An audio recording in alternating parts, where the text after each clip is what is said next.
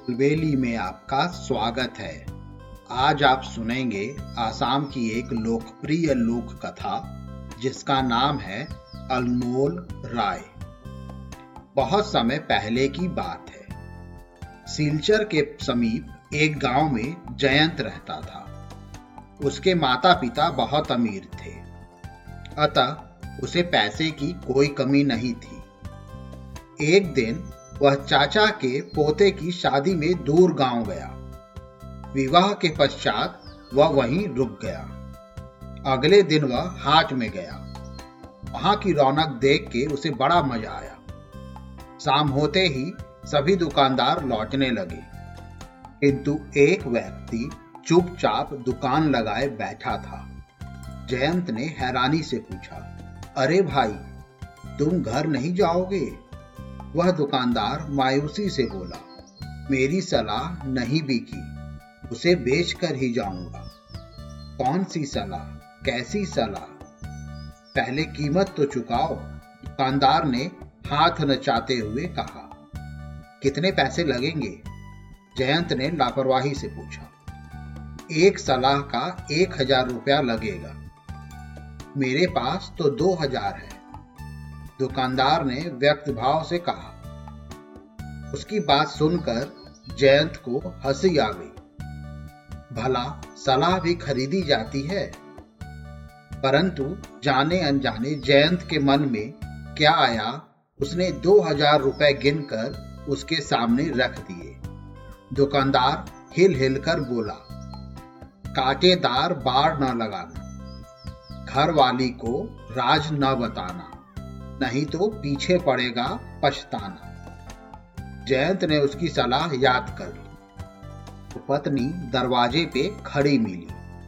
बाग का माली भी वहीं था। वह माली से दरवाजे के ऊपर बाढ़ लगवा रही थी। जयंत को नई नई सलाह याद थी। उसने पत्नी का वह बाढ़ लगाने से मना किया। दो हज़ार रुपए वाली बात भी बताई। उसकी पत्नी खिलखिलाकर हंस दी। मान गए आपको, कोई भी घड़ी भर में मूर्ख बना जाता है। अरे, इतने रुपए पानी में बहा आया मेरे लिए जेवर बनवा देते। जैन चुपचाप भीतर आ गया। उसे अपनी गलती पर क्रोध आ रहा था। ठीक ही तो कहा पत्नी ने, दो हज़ार रुपए गवा दिए। उस रात जयंत को सोते सोते विचार आया, क्यों न इन सलाहों को आजमाया जाए। उसने एक सुअर के बच्चे का सर काट कर जंगल में छिपा दिया। फिर खून से सना चाकू पत्नी को दिखाकर बोला, अरे, मुझसे एक आदमी का खून हो गया है।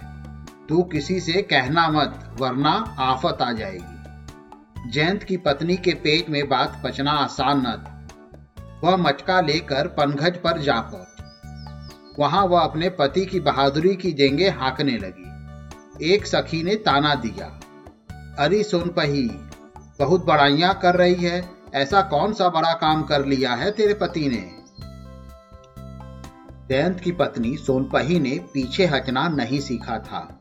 बात में नमक मिर्च लगाकर उसने शान से सबको बताया कि जयंत ने एक आदमी का खून करके उसकी लाश जंगल में छिपा दी है। शाम होते होते पूरे गाँव में यह खबर फैल गई। जयंत खेत से लौट रहा था लोग उसे देखते और हाय राम, जान बचाओ कहकर भागने लगे। जयंत कुछ समझ नहीं पाया। अगले दिन राजा का बुलावा आ पहुँचा। हरबड़ाहट में जयंत घर से निकला। दरवाजे की कटीली बाढ़ में उसकी सिर की पगड़ी गिर गई।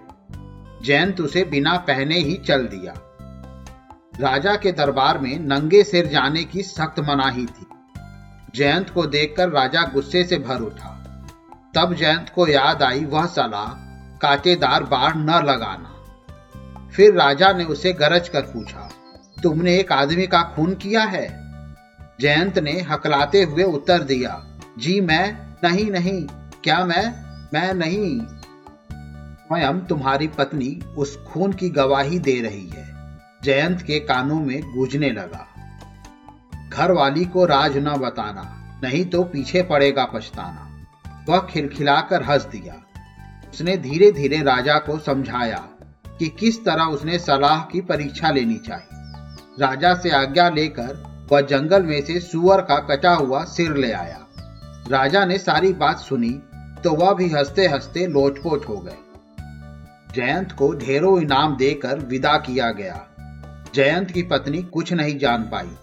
परंतु जयंत ने उन सलाहों को सारी उम्र अमल में लाने का निश्चय कर लिया। धन्यवाद।